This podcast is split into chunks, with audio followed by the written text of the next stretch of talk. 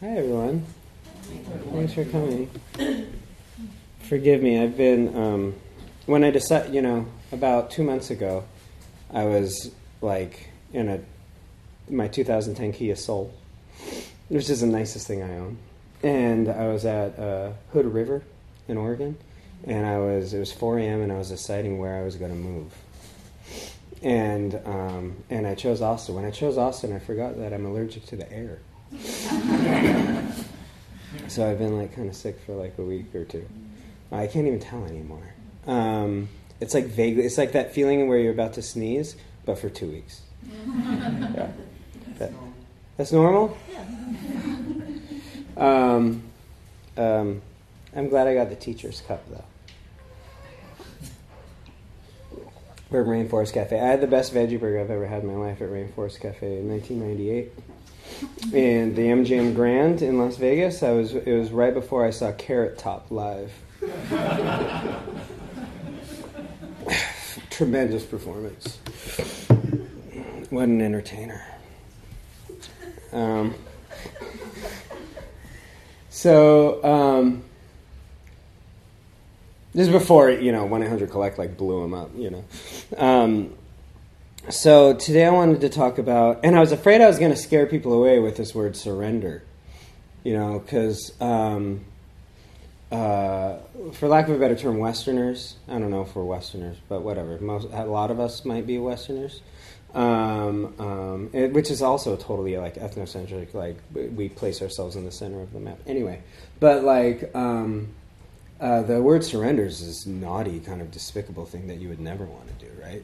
Or if you do do it, it's this like totally self-absorbed martyrdom thing too, which is the other end of the of the kind of I'm the center of the universe spectrum, you know. Um, for me, and I have a, I have a I'm kind of coming out of the closet here. Um, for me, um,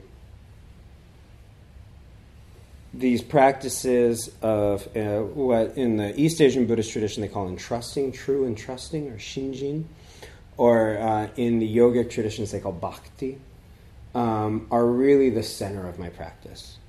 Um, a lot of what you learn when you come here, uh, or a lot of what you learn at Buddhist meditation instruction, um, in terms of um, uh, awareness of the breath, awareness of sensations, you know, awareness of the temporality of mental phenomena and stuff like that.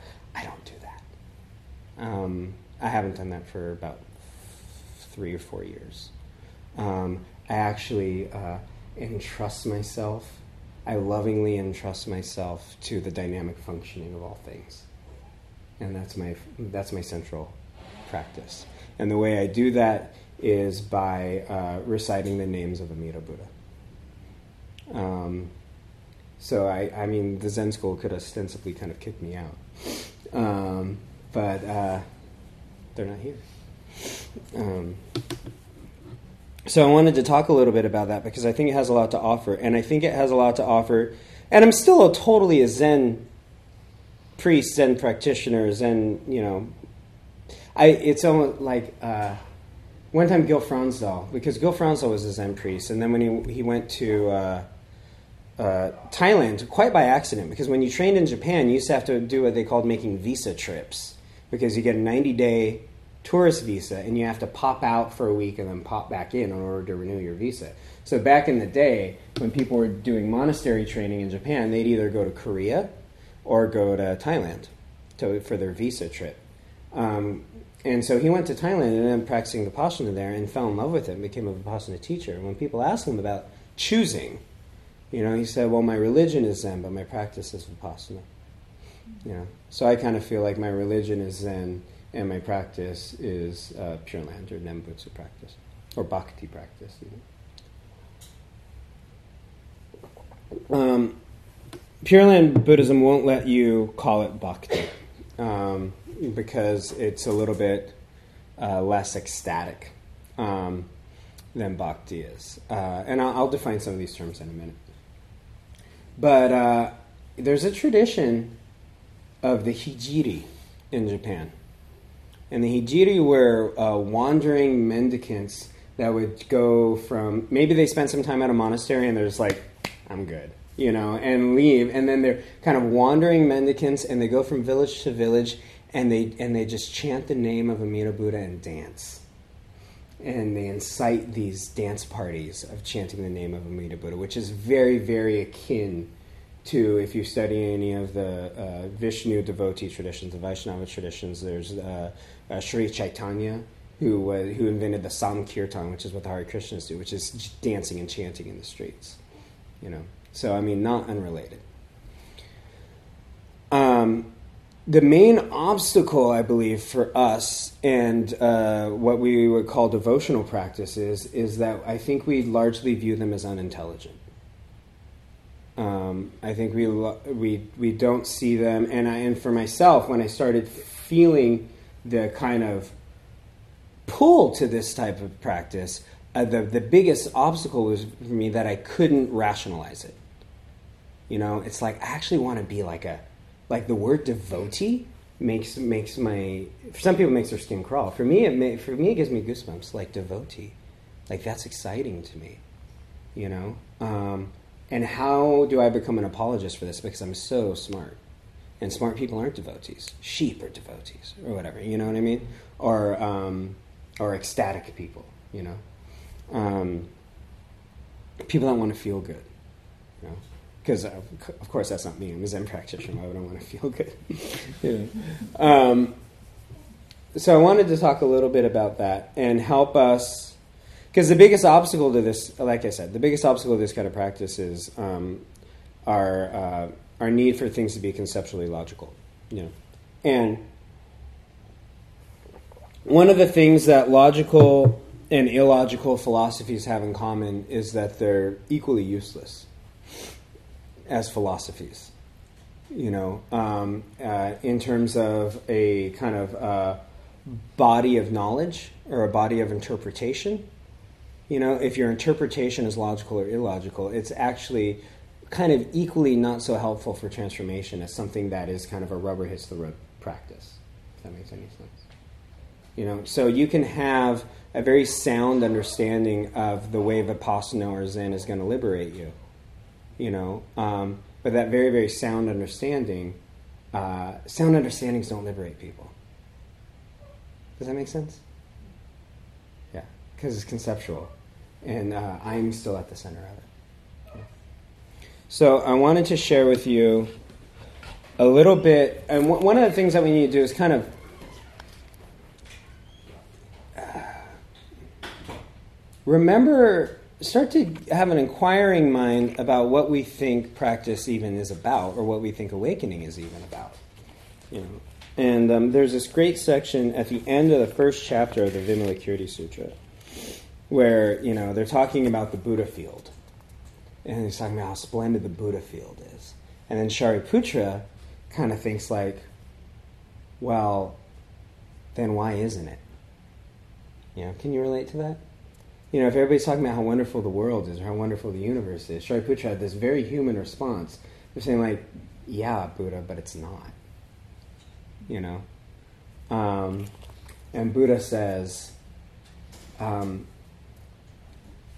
you know, if your eyes are closed, or he may have used the example uh, if you were born blind and uh, you don't see the sun and the moon, is that the fault of the sun and the moon? You know? And then, actually, I was going to read it, but I don't really need to read. I'll just paraphrase because they're so sutras. Have you ever read a sutra? Um, um, so, uh, and then Buddha sticks his toe in the earth. Oh, hold on, wait a minute. I do want to read it because actually, what makes it ugh, so is he says they don't just because you know they don't just say he sticks his toe in the earth. He says they say um, where does it? Thereupon the Lord touched the ground of this billion world galactic universe with his big toe. And suddenly it was transformed into a huge mass of precious jewels, a magnificent array of hundreds of thousands of clusters of precious gems, until it resembled the universe Tathagata Ratna Vyuha. Called, okay, long word, skip it. Um, everyone in the entire assembly was filled with wonder, each perceiving themselves seated on a throne of jeweled lotuses. Then the Buddha said to Venerable Shariputra, Shariputra, do you see the splendor of virtues of the Buddha field? Shariputra said, I see it, Lord. Here before me is a display of splendor such as I have never beheld. The Buddha said, Shariputra, this Buddha field is always thus pure. But the Tathagata makes it appear to be soiled by many faults in order to bring about the maturity of inferior living beings. For example, Shariputra, the gods of the heaven all take their food from a single precious vessel, yet the nectar which nourishes each one differs according to the differences of the merits each has accumulated.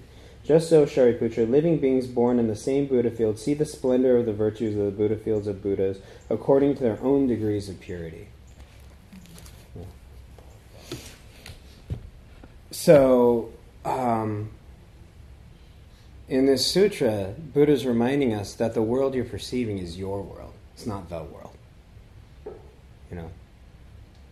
And um, there's this great phrase that Dogen uses, and there's a whole fascicle on it. And I lectured on it, I think in 2000, in the fall of 2016. Um, and uh, the the lecture you might remember this because it's a memorable phrase, but the the fascicle in, in Japanese is called Zenki, and Zen means complete, and ki is this really interesting word, and it means how how it's working. You know, um, so it often gets translated as the total dynamic functioning, total dynamic functioning. Yeah.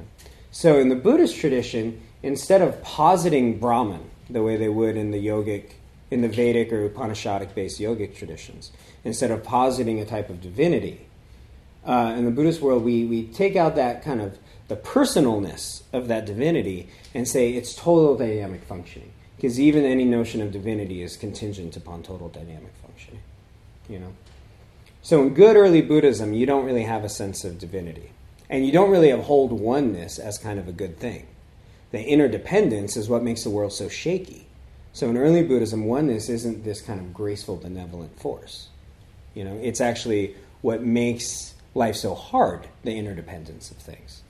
You know, now, now in, in kind of modern Buddhism, we use interdependence as this kind of um, beautiful net, you know. Um, but in early Buddhism, it's like it's a net, you know, and you get stuck in it, you know. Uh, so, but um, it's right there at the beginning the most fundamental basic Buddhist practice is refuge. You know, divesting myself from the project of myself and taking shelter in something that offers an alternative. You know, and even right there, right at the beginning, as non-theistic as they wanted to be, you still get this sense of leaving behind something and, and taking the shelter of something greater. You know, or something more trustworthy right there at the beginning of early Buddhism. And then what happens slowly is that you had yogic deity practices develop alongside with very sophisticated non dual philosophies in Indian history. And so they really integrated. Like if you look at Adi Shankara or Patanjali, these are yogic teachers. Shankara is the founder of the Advaita Vedanta school, which is the, the non dual um, Upanishadic tradition. Um, and then there's the um, Patanjali was founder of the, I think the um, Nath, Nath yogis or something. And um, they both have this very sound non dual philosophy, but they still, which is very influenced by Nagarjuna, who's a, who's a uh, Buddhist teacher. Am I losing you by talking about all these kind of like details? Okay. Um, but they still had their deity practices, and they and they had to kind of, you know, you do these deity practices over this framework of this non-dual philosophy, you know, and it turns out it still works. It still works. You can believe in God without believing in God. You know, um, and uh, uh, like uh, Brad Warner's book, "There Is No God and He's Always with You." You know. Um, because in Buddhism we have this sense of zenki, this total dynamic functioning. Yeah. And Dogen, and I'm going to read off my phone. I emailed this to myself last night. Um, if you if you, we look at what Dogen has to say about effort, it's very interesting. Dogen and Shinran, the founder of the of the uh, Jodo Shinshu school, which is the largest Pure Land sect in Japan, lived across the street from each other. They're contemporaries in Kyoto. A, they just found an old map of Kyoto, and Dogen and Shinran uh, during the same years lived across the street from each other. Um, Shinran Shonin, the founder of the Jodo Shinshu. So this is this would be about twelve fifty or something like that, you know. Um, because Dogen he set up Eiheiji out in the country, but he actually died in the capital. And and when he first got back from from China, he set up shop in the capital. So he was in the capital for maybe 20, 1226, well, all of his life, but then 1226 to uh, like 1230 something when they went moved out to the cypress forest. But um, Dogen Zenji talks about exertion. The great way of the Buddha and patriarchs, sorry that they say patriarchs, the Buddha and ancestors, same stuff, um, involves the highest form of exertion, which goes unceasingly in cycles from the first dawning of religious truth through the tests of discipline and practice to awakening in nirvana. So you hear that, and you're like, yeah, you know, maybe you are, you know, um, you know, you you see Zen as this kind of self-powered, self-motivated, self-transforming practice you know. And um, I don't know if you've ever met anybody that really thought they were going to liberate themselves. Um, when you live at Tassajara, a lot of times these twenty-year-old boys come through that are that are going to do Zen right, and they know everything. I used to be one of them. Um, uh, they're going to do it all right, and they're and like this isn't hard enough, and this isn't good enough, and uh, people that really think they're going to liberate themselves are kind of assholes, you know. Um, so you hear that language, and you're kind of like it. Kind of it can kind of rev up, and what's being revved up? I'm going to do this. I can do this. You know. Um, according, and then and then Dogen, because as soon as Dogen gives you something, he, he like kind of just takes it right back. You know. Accordingly, it is exertion that is neither self-imposed nor imposed by others, but free and uncoerced. What kind of exertion is not self-imposed not imposed by others, but is free and uncoerced. You know, and then skipping ahead. This exertion sustains the sun, the moon, and the stars. It sustains the earth and sky, body and mind, object and subject, the four elements, and the five aggregates. Five aggregates are form, sensation, perception, mental formations, and consciousness. The merits of these exertions are sometimes disclosed, sometimes disclosed, and thus arises the dawn of religious consciousness, which is then tested in practice. Sometimes, however, these merits lie hidden and are neither seen nor heard nor realized. Yet, hidden though they may be, they are still available because they suffer no diminution or restriction. Diminution or restriction, whether they are visible or invisible, tangible or intangible. At this moment, a flower blossoms, a leaf falls, and it is a manifestation of sustained exertion. A mirror is brightened, a mirror is broken, and it is a manifestation of sustained exertion. Everything is exertion. To attempt to avoid exertion is an impossible evasion because the attempt itself is exertion. This sustained exertion is not something that people of the world naturally love or desire, yet it is the last refuge of all.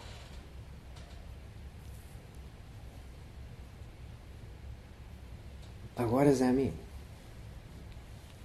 You know, that exertion. Um, what is it? What is, what is it?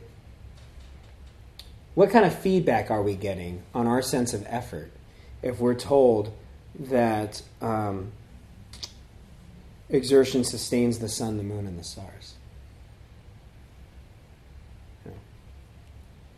Um, and then I wanted to mention Oh, so I want to talk a little bit about this deity practice. So, you know, we, we have this kind of erroneous term, Hinduism, which I think is a Persian way of describing the, the religions of the Indus Valley. But um, it's this giant um, mix of all of these Vedic and non Vedic practices. I think what we would call Orthodox Hinduism, you would have to call coming from being influenced or informed by Vedic literature. um, which is strictly speaking not really indigenous to India. It's kind of coming from more Afghanistan, Persia era, area, and uh, kind of entering the subcontinent and, and, filtering throughout about, I think, five thousand years ago or so, um, or less, and uh, and, the, and and a broad variety of yogic practices with a lot of different um, philosophical belief systems. You know, um, duality, non-duality, qualified non-duality, um, and uh, and they're all kind of cross-contaminating throughout Indian religious history. You know, and uh, a lot of them share practices, even though their philosophies are very, very different. You know, like Buddhist meditation isn't all that Buddhist actually. Like shamatha, shamatha is not really a Buddhist practice. This this quiescence practice, you know, or following the breath or entering the jhanas. None of that's really Buddhist. All of that's pre-Buddhist practice, you know. But the specific agenda of seeing the impermanence or lack of inherent existence of all compound phenomena, that's where it get, becomes a Buddhist agenda, you know. But the practices are all very similar. So you have these uh, medieval, we're talking 1300s or earlier, um, from uh, 700 to 1300s, uh, tantric and bhakti traditions. Um, tantra, I would describe as uh, choosing a, a, deity to merge with or identify with and integrate into yourself. So transforming yourself by taking on the qualities of a deity through the through the process of they call it generation, generating the visualization of the deity, picturing all of its qualities, and then merging the deity back into the self. You know. Um, and one of the ways people think that Tantra has anything to do with sex is that one of those ways of merging with the deity is having sex with your imaginary deity. So, creative, fun. Um, and then there's the bhakti tradition, which isn't so much merging that deity with yourself, but just uh, aligning yourself with this energy by way of adoration. You know, and seeing all manifest existence. See, I could tell you that things are good or whatever, but actually, nothing generates our love like eyeballs and a nose. Does that make sense? Mm-hmm. You know what I mean? That's the relatable thing. So you have to anthropomorphize these, these qualities in order for them to stir your heart. I've been devoted to people much more than I've been devoted to any kind of project or concept. You know? So that's why, and if, have you have you looked at some of these Hindu gods? Gorgeous, you know, giant, beautiful eyes, just really pleasant faces and stuff like that. You know, um, little baby Krishna. I mean, who doesn't love that little baby Krishna with, with the honey jar? You know, a little baby Shiva like asleep on the lion's uh, skin, you know, with a little trident. It's like it's evocative. You know, so so in the yoga tradition they call that your ishta your ishvara, and you are adoring existence by way of adoring the deity. You know, seeing the deity as being um, uh, a kind of um, symbol for existence. You know, so when you adore, when you adore all phenomena through your deity, it adores you back. So, um, the efficacy of this style of practice was not lost on uh, medieval Buddhists. You know, and then you started to get these three particular sutras that they call the Pure Land Sutras, um, where they talk about the visualization of this Buddha, Amida, Amida Buddha. Amida Buddha was formerly the the uh, bodhisattva that vowed to just uh, liberate all beings. It's like everybody that everybody that calls me to mind, I'm going to take them to Sukhavati, which is the land of bliss. You know, everybody that calls me to mind is immediately in Sukhavati. You know, and that's where this tradition, this Pure Land tradition, came from. And so instead of, and even Nagarjuna, who's considered the most sophisticated Buddhist philosopher, um, someone asked him, "Is there an easier way?" And he kind of went like, "Shame on you for asking me that." And yes, there is. you know, um, he said, well, there's you know there's there's this Amida Buddha, and if you just recite Amida Buddha's name, then uh, actually you'll be reborn in the land of, of bliss, Sukhavati. Sukha is the opposite of dukkha. Um, so imagine trying to learn all this, learn all this teachings. Um, and I, and I've, I have this too. I, I always thought if I learned it all, then I then I'd get it. You know, and actually, if you watch the Shinran cartoon, there's this great scene where he said, "Oh, back when I was training, I thought I thought I would be liberated due to my efforts. I was so foolish."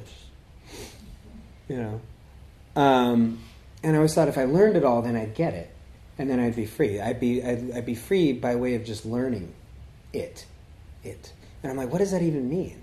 Like I'm just accumulating understanding of Buddhism, which I've I've done decently, you know. Um, uh, the main issue, the, the, main thing it's offered me is uh, being hard to relate to, especially when I'm trying to get very simple concepts across and I start talking Sanskrit, you know. Um, um, and I and when you listen, I used to listen to like Indian philosophy podcasts, and it's like listening to chefs talk. It's not about liberation. It's about um, isn't this interesting? That's an interesting way of thinking about things, huh?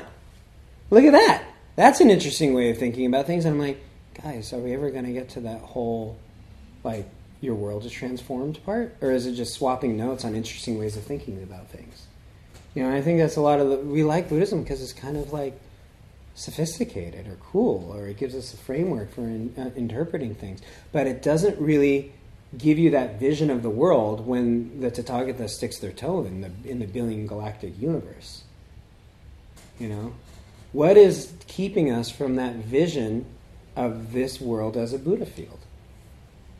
You know, and and I would say, from, in my experience, and I, and we all have different dispositions. This might not be. The other day, somebody came to me and they're like, "You keep talking about this devotional practice. Why don't you tell me about it?" And I did my like elevator pitch, and then she's like, "Okay." You know, like, you know, and I'm like, well, because I'm kind of like, for me, the meditation stuff was, I wasn't really going anywhere with it. And a lot of the people that got into Pure Land Buddhism, and at somewhere in their biography, they're like, "Yeah, I, I, was training at the Tendai Monastery, and I was doing all the traditional Buddhist meditations, and I don't know, I never, never, nothing ever happened for me." And I feel very similarly. You know, so when people try to talk to me about Land, I'm like, "Well, you know how meditation just like doesn't deliver," and they're just like, "No." You know, and, and so some people don't have that experience. You know, so if you love meditation, traditional Buddhist meditation, go to town you know, um, I think for some of us, maybe if we're a little bit more emotional, um, this is a this is a, a, more accessible path. You know, and they and they're not. These are still practiced side by side in in in China and Korea. It's a, it's a uniquely Japanese thing to say you have to choose. You know. Um, but oh, what was I going to say about that though? Um, So I think, uh, yeah, what's keeping us from seeing the world as the Buddha field? It's like you got to open the windows. You know, you got to open the windows to let the light in. And like, how do you open the windows? You know, it's like I'm over here doing my staunch practice, and for whatever reason, I'm not having a warm feeling towards the world. And it's like, are you practicing a warm feeling towards the world? If you're not practicing a warm feeling towards the world, it's not, how is it ever supposed to get in? You know, and what is a and what is a method by any means necessary? How do you cultivate a warm feeling towards the world? Like, well, I'm not going to think about Amida Buddha saving me and that I can relax because that's unsophisticated. You know, but if you try it, imagine what it would feel like in the midst of your effort in the midst of your self-deprecation, in the midst of because I've I've talked I see people in practice discussion. People come to me, I know I'm not good enough. That's our first. That's I mean all, a lot of practice discussion. Like the first few sentences is some kind of version of I know I'm not good enough.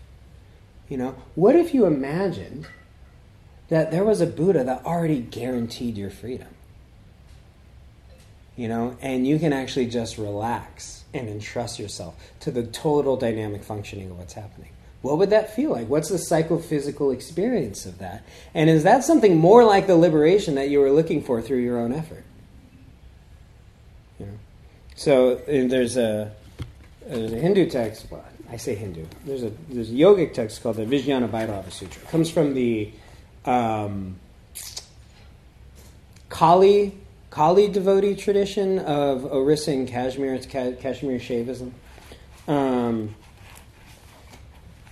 and there's this line that goes, Sting of a wasp, this is stanza 70.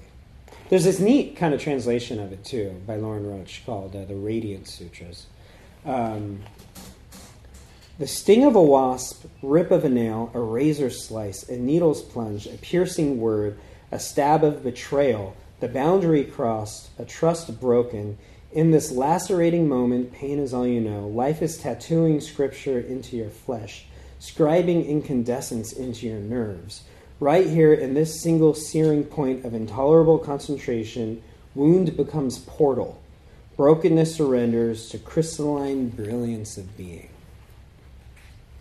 And um, I don't know if any of you have ever had a hard time, but like a significantly hard time. Have you ever experienced a tremendous cleaning of house and spaciousness at the tail end of having a really hard time? You know? Um, people talk about mind and ego. Let's just drop this whole conversation. That's, that's the main teaching of Pure Buddhism, or devotional Buddhism, or bhakti. You know, people talk about mind and ego. Let's just drop the whole conversation. Consider instead there is no mind, there is no ego. There's only the vivid reality of this surprising moment at play, beckoning. And then Shinran Shonin.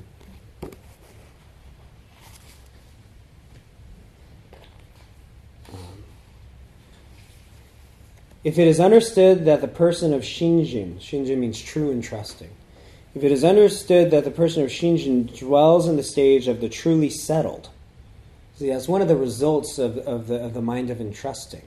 If you can psychologically and emotionally get to the point where you don't have a conceptual roadblock to this experience of true entrusting, what, what comes about is this, is this sensation of being truly settled because you reflect on your life, all of the effort that I've put into it, all of the manipulation that I put in. I want this person to like me. I don't want this person to like me. Um, has it ever worked? Has it ever worked? Have you ever gotten anything that you meant to get in any kind of sustaining way that delivered what you thought it would? Like, has it happened once? You know, so so so like this Pure Land tradition is kind of like, you know what? Let's call it on this effort. You know, let's fold and just entrust ourselves to the whole dynamic functioning of reality. You know? And then have the experience of feeling truly settled. If it is understood that the person of Shinjin dwells in the stage of the truly settled, there is no calculation on the part of the practitioner. Hence, we speak of other power, in which no working is true working.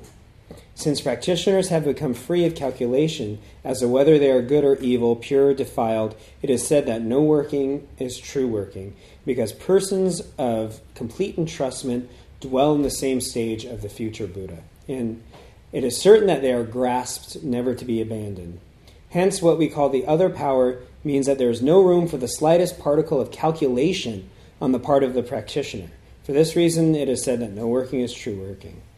The great master Honen said, Beyond this, nothing needs to be said. Simply entrust yourself to the Buddha.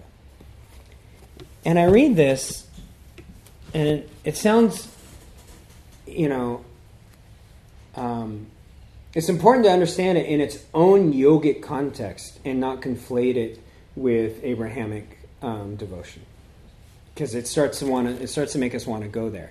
But if you think of it as a pragmatic necessity, those, that eyes and those knows of that Buddha that you're devoted to as a pragmatic necessity to give rise to that feeling of um, settledness.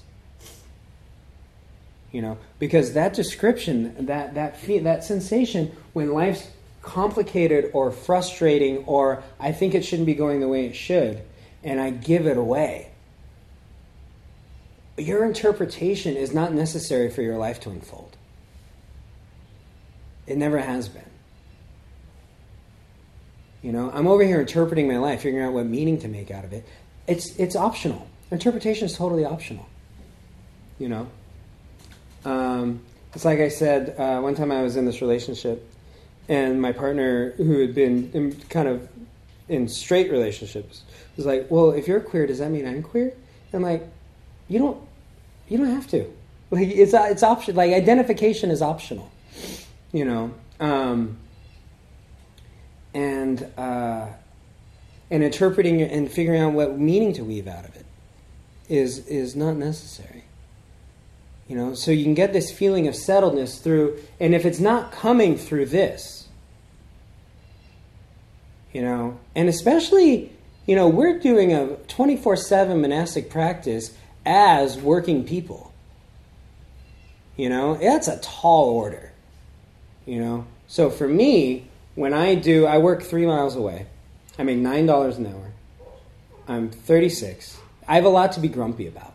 I had a, I had a 10 year relationship that fell apart. Ostensibly, I have a lot to be grumpy about, right? Um, and um, I can't afford furniture yet. you know, I don't know where my pink slip is. It might be kind of in the mail for my car between here and Oregon. I have a lot to be grumpy about. And I take my walk to work. And in my walk, I could be um,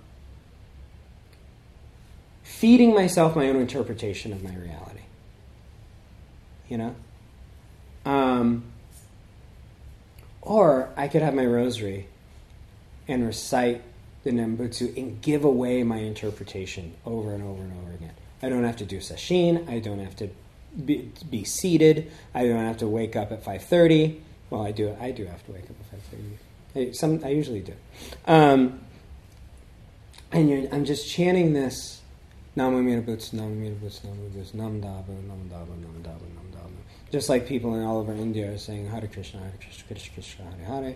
Om Namo Shivaya, Om Namo Shivaya, Om Namo Narayana, Om Namo Narayana. All over India, Om Mani Padme Hum, Om Mani Padme Hum. It's not, it's not folk religion. It's not, it's not, um, we don't need to derogatorize it. It's actually, um, might be more sophisticated than the meditation we're doing in terms of its efficacy in relinquishing ourselves from our interpretation of our life, or relinquishing our interpretation of our life. Does that make sense?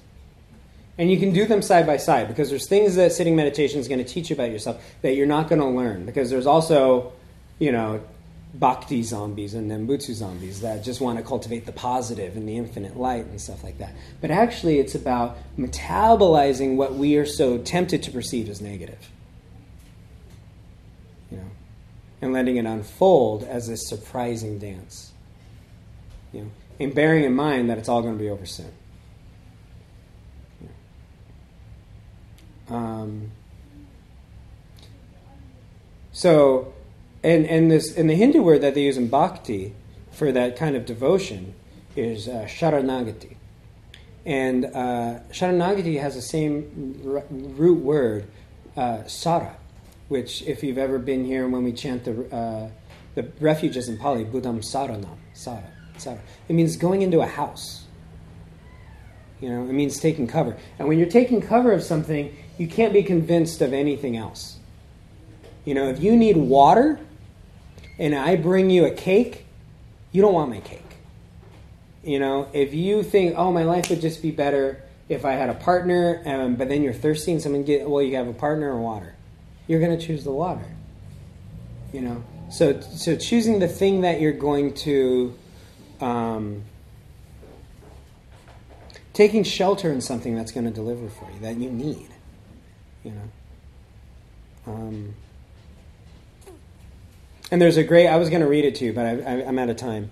Um, there's a great. Um, the the guy that was the translator. I forget his name. KK something. Or he had two letters and then and then a surname. But he was the translator when all the hippies were at Neem Karoli Baba Maharaji's ashram. He was the translator for them, and he there's a little essay about what he has to say about this uh, entrusting, you know, this entrusting, um, because when you and like the name of the talk, uh, and I've had this experience, and if you can get there, if you could get there psychologically and put your conceptuality aside, if you can adore reality it immediately reciprocates. I guarantee it. Yeah. Um, and I don't really have time for questions, right? Well, I would need it. I'm supposed to end at 11, right? Okay. I don't really have time for questions, but I'm going to hang out. And so come to me if you have anything, or you can sign up for practice discussion if you want to talk about things. And I still teach Zen. I'll talk to you about Zen. I remember what it's like. but, okay, cool. Thanks so much.